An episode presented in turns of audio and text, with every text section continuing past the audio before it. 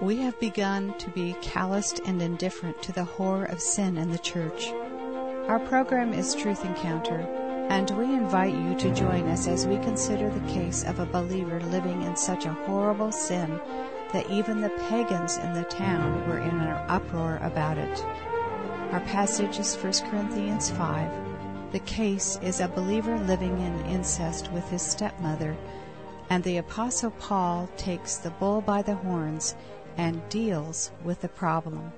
I'd like you to open your Bibles to 1 Corinthians 5. We want to share together about one of the most difficult portions of Scripture in many ways in all the New Testament. The title of the chapter, you might say, would be Dealing with Hardened, Unrepentant Sin in the Church. And 1 Corinthians 5 brings up terrible pictures, maybe some terrible experiences in some of your minds. I know some of you have shared with me about maybe your father got caught drinking one beer behind the barn and the church all got together and they militantly, bodily threw him out of the church. It produced a terrible stink within the community and within the church. And some of you can tell even more horrifying experiences than that. The idea of excommunication, for example, and inquisition. During the Middle Ages, the Christian church decided they were going to get rid of all the heretics. So they would go on these massive witch hunts and many times innocent people would be brought before the bar of the church, would be tried just like you'd be tried in a secular court, and you might even lose your life. In other words, they would execute capital punishment. And so when we think about church discipline, most of us have some horrifying stories. I was recently with some other pastors and they told me about a pastor that they have served with for many years who was just scared to death whenever you mentioned church discipline. He didn't want to have anything to do with it. He didn't want anybody confessing anything in his church, and we don't want to just get into that messy, messy area of hardened, unrepentant sin in the church. Well, as in all these areas, it's so important for us just to get back to the text. When we're studying 1 Corinthians, it's important to begin in 1 Corinthians chapter 1 and go all the way through the end of the book and not be afraid of what the Spirit might want to teach us there and to be open to what He wants to do in our midst.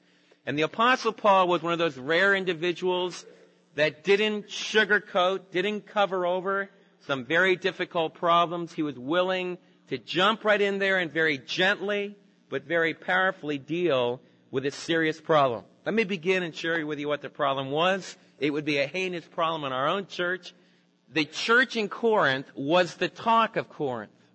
Now, Corinth was a seaport town. It was hard to shock Corinth. Guys regularly shacked up with prostitutes like they do in any seaport town from San Francisco to Miami to Boston. All right? So they weren't very shockable. The average Corinthian, in fact, to be a Corinthian meant that you involved yourself in sexual immorality. So there was a lot of that kind of sin going on. A lot of drunkenness. A lot of people, you know, just getting smashed on a regular basis every night.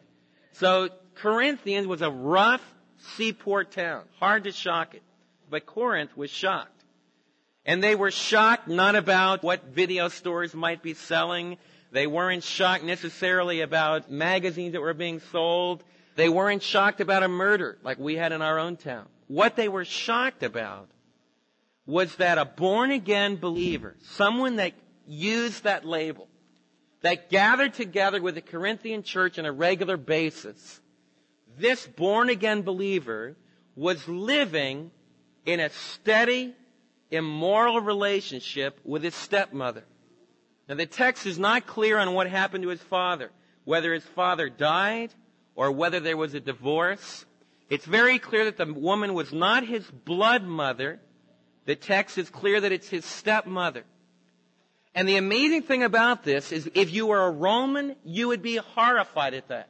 If you were a Greek, you would be horrified at that. The amazing thing was that the church of Corinth wasn't horrified about it at all. Now I know that many of you were horrified about it because even in my introduction to the book of Corinth, when I brought it up, some of you came up to me and said, shh, you know, don't talk about that. And I wouldn't talk about it if it wasn't in the Holy Word of God. When we gather together, we need to hear what God is saying. And that's the only way that you're going to be free. And it's the only way that I'm going to be free. And so the apostle Paul is dealing with a church who is pridefully, willfully, not doing a blessed thing about a believer that's living in hardened, unrepentant sin. This isn't a one night stand. It's not someone that just came to know the Lord and they're wrestling with the problem of immorality and they're seeking to learn how to walk in the Spirit and they're weeping over the struggle that they're having in the sexual area. We're not dealing with that kind of a person. That kind of a person who might be you, maybe you just came to know the Lord and a lot of those old habits have not been worked on by the Spirit yet and you're weeping over it, you're struggling over it, we're not talking to you today. We want to encourage you today.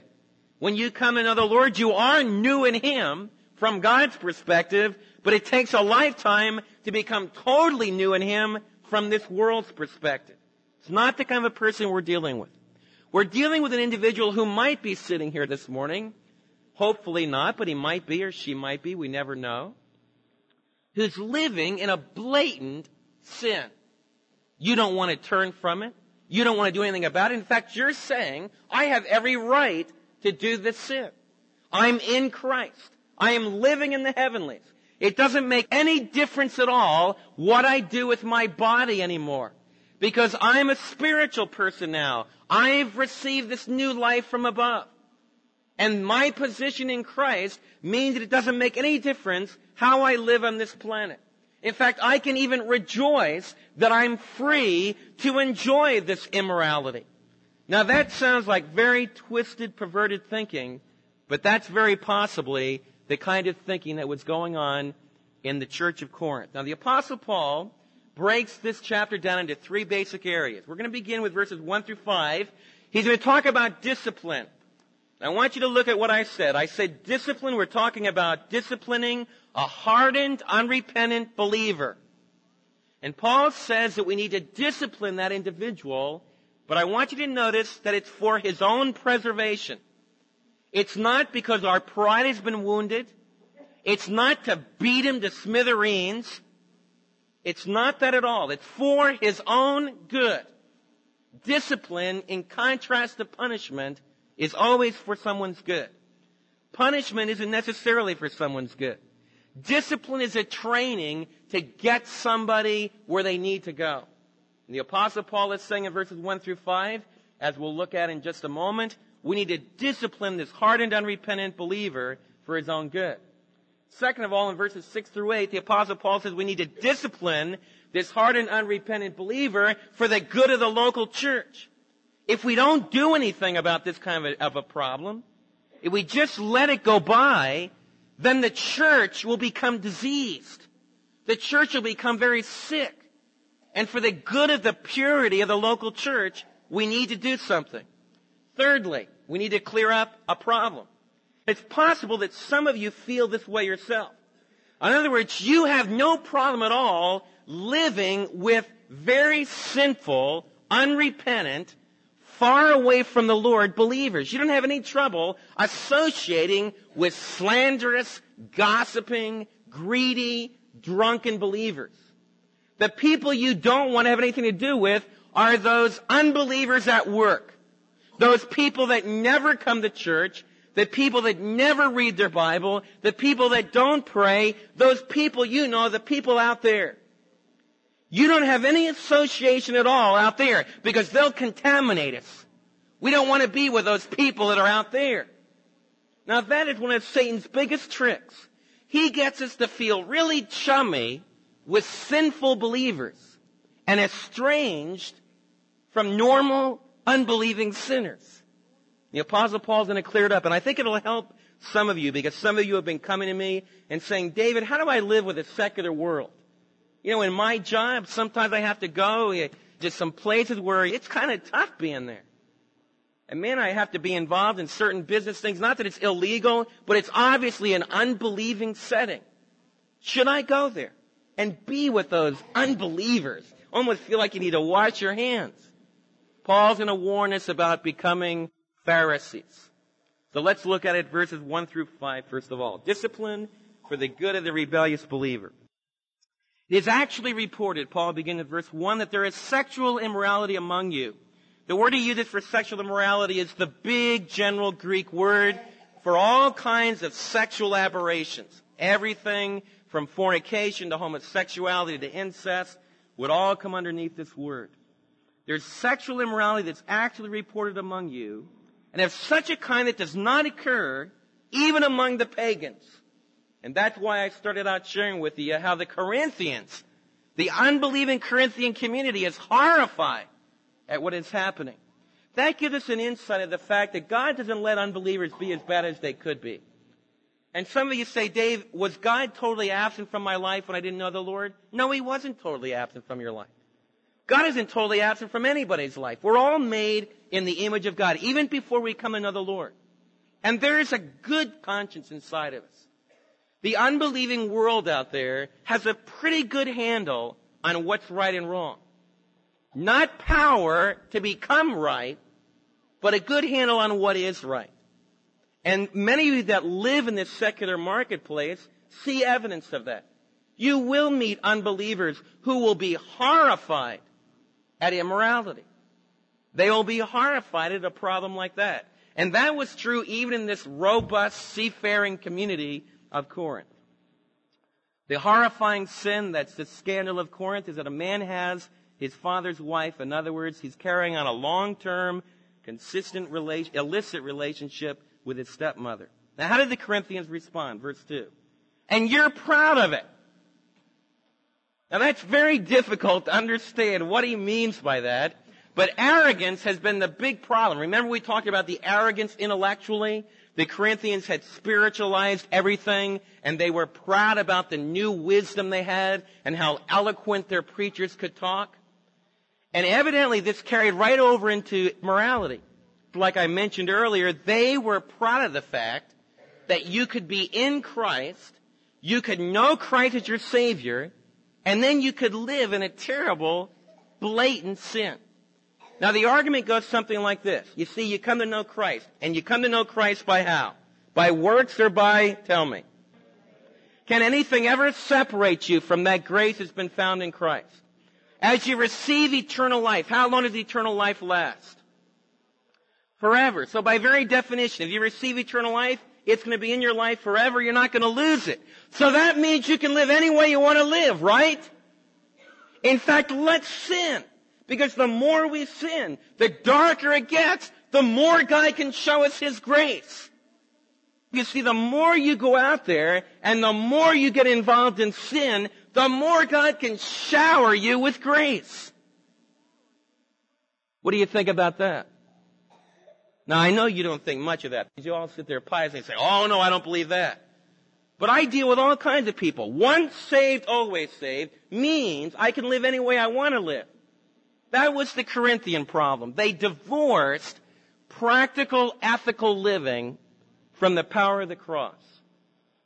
And the error they made is, you see, if you really meet the man, the Savior, the God man, Jesus, who died on the cross, if you really get a hold of the fact that it's because of immorality that Jesus had to hang and suffer and be separated from his Father, it was our immoral thoughts and our lying and our greed and our idolatry, that's what put him there.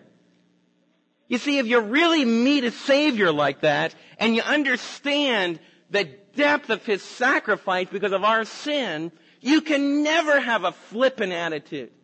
You can never say, oh, I don't care if I'm immoral. Who cares? I'm saved anyway. And I've had many people tell me that. I've had them look at me right in the face and say, I want to live the way I want to live. And I'll say, yeah, but the way you're living is just the opposite from the way Christ wants to, you to live. Christ hates immorality. Christ hates that lying. Christ hates that, that greed for material things that you're even willing to cheat somebody to get it. God hates that. Christ grieves over that. It's what killed him on the cross. And they'll say, I don't care.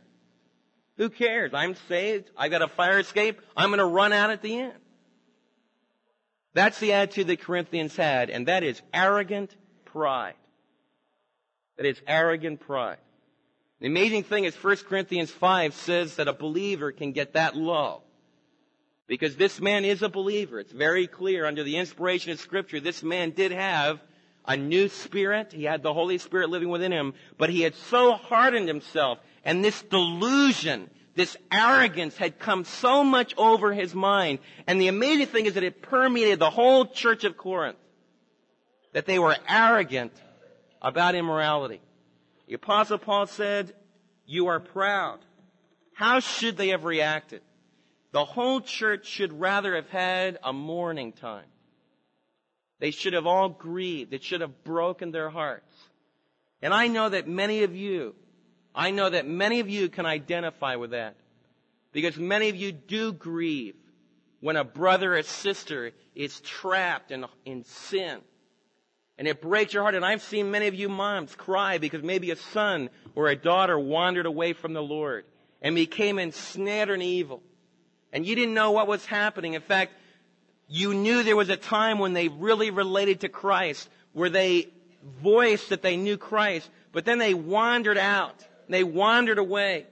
And they became involved in things that just tore your heart to smithereens. And you wept and you mourned. And in that mourning you were praying very deeply, Lord Jesus, work in their heart. Bring them back. You know, the kind of thing the apostle Paul is speaking about, it's a lot like finding out that a loved one has a very serious illness, such as a malignancy. When you find that out about a loved one, it produces a mourning in your heart, a very deep-seated grief, and a very deep-seated hatred against the malignancy, against the virus, against that disease that's beginning to, to suck the life out of your loved one. Now you love your loved one. That's why it's so important to think of it like that. You love your loved one deeply. You care about that loved one. But that's why you hate the sin so much. Just like a doctor would hate with a passion a, a malignancy that, that snuffs the life out of a patient that they love dearly. The apostle Paul is saying, and that's the kind of an attitude that Corinthians should have had. When they found out about this believer and they saw that arrogance and they saw that pride, they should have broken down and wept and mourned over that. But instead, they did nothing. In fact, they just redefined everything and said, it doesn't make any difference. We're in Christ. We're going to go home to be with the Lord in heaven. Who cares? Then the apostle Paul says something very hard. He says you should have mourned and then you should have put him out of your fellowship. You should have put that person out of your fellowship, the man who did this thing. Now that's a tough one. Now, what in the world did the apostle Paul do this? Well, he's going to explain a little bit what he means by putting this person out of the fellowship. Let's read a little bit further. Because the apostle Paul was one of these, he was a gentle preacher. He wasn't an eloquent preacher, but he was an incredibly powerful, spirit-controlled man.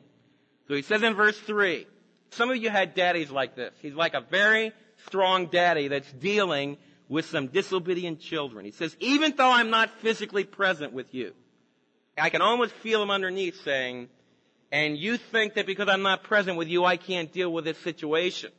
And the, there's a bunch of Corinthians that are against him. In fact, much of Corinth, we've been learning, is to counteract the authority of the Apostle Paul. And here he reasserts his apostolic authority. Even though I'm not physically present with you, I am with you in spirit. Now that's a tough one. What does he mean by that? One thing the apostle Paul might mean is kind of like we say, well, I'm with you in my thoughts. You ever say that?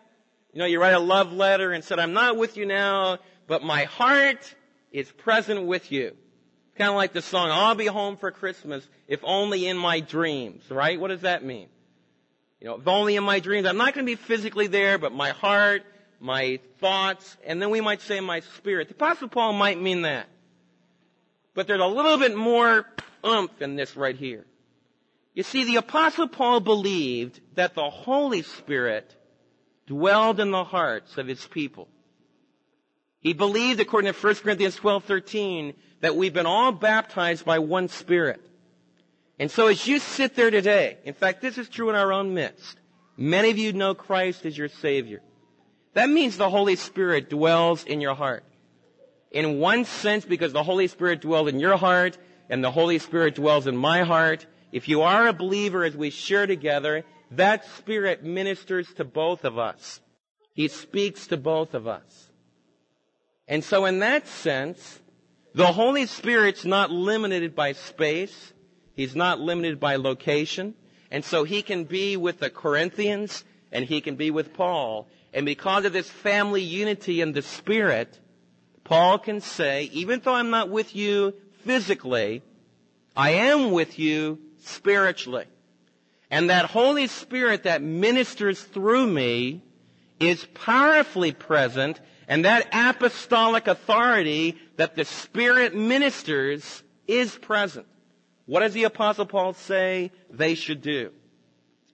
And I have already passed judgment on the one who did this thing, just as if I were there present. When you are assembled in the name of our Lord Jesus. And that phrase, in the name of the Lord Jesus, would mean that we assemble under the authority of the name of Christ.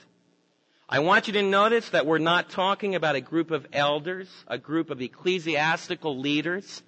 We're not talking about a group of reverends that get together. I want you to see in this Corinthian context the part that the whole body of Christ plays. You see, in our Christian lives, we many times want to put things over on a priest, or the minister, or the rabbi, or a group of spiritual leaders. That the Lord does give us gifted individuals within our family. He does give to give us those that are gifted to teach. He does give us those that are gifted in evangelism. But the Holy Spirit ministers to each and every one of you. And we are gathered together in the name of Jesus. What gives us the freedom to sing worthy is the Lamb? Because we are gathered in the name, in the person, under the authority, under the character of the living Christ. That should mean a great deal to you. You see, that's why gathering together and meeting together as a group of believers is so important because we gather together in the name. And there, it's a, the time of gathering is a very special, you might say, a very special, concentrated time of the power of God working in our lives for encouragement, for conviction, for support. Paul says, when you're gathered together in the name of the Lord Jesus, and I am with you in spirit, and the power of our Lord Jesus is present. Paul really believes in the immediacy of the presence of God among his people. One thing I'd like us to learn, many churches have a tendency to think of God as being very distant today.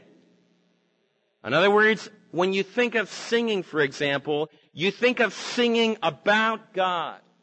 In fact, a lot of the imagery that many of you have is that God is way up there in heaven, and He is. He's high and lifted up. But you think of Him as being very distant. And you think of Him not having much immediacy. Now I want you to see how different Paul taught the Corinthians. He's saying when believers gather together, and this hasn't changed in 1900 years because Jesus said, Lo, I am with you always, even to the end of the world. So Paul is saying when you gather as believers, you're gathered in His name, and the power of Jesus will be among you. That's why some of you have been born again. Even while we've been teaching the Word, some of you have been born again.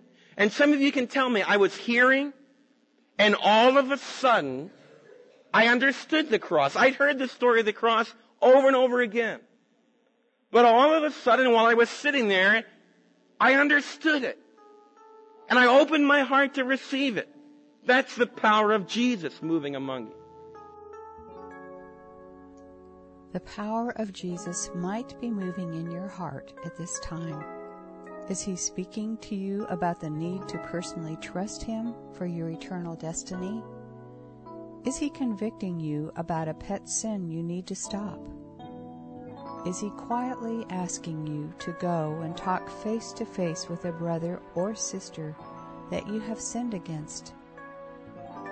Let's pray that all of us will have tender hearts toward the quiet voice of Jesus in our lives constant rebellious resistance. That is the danger zone we need to avoid.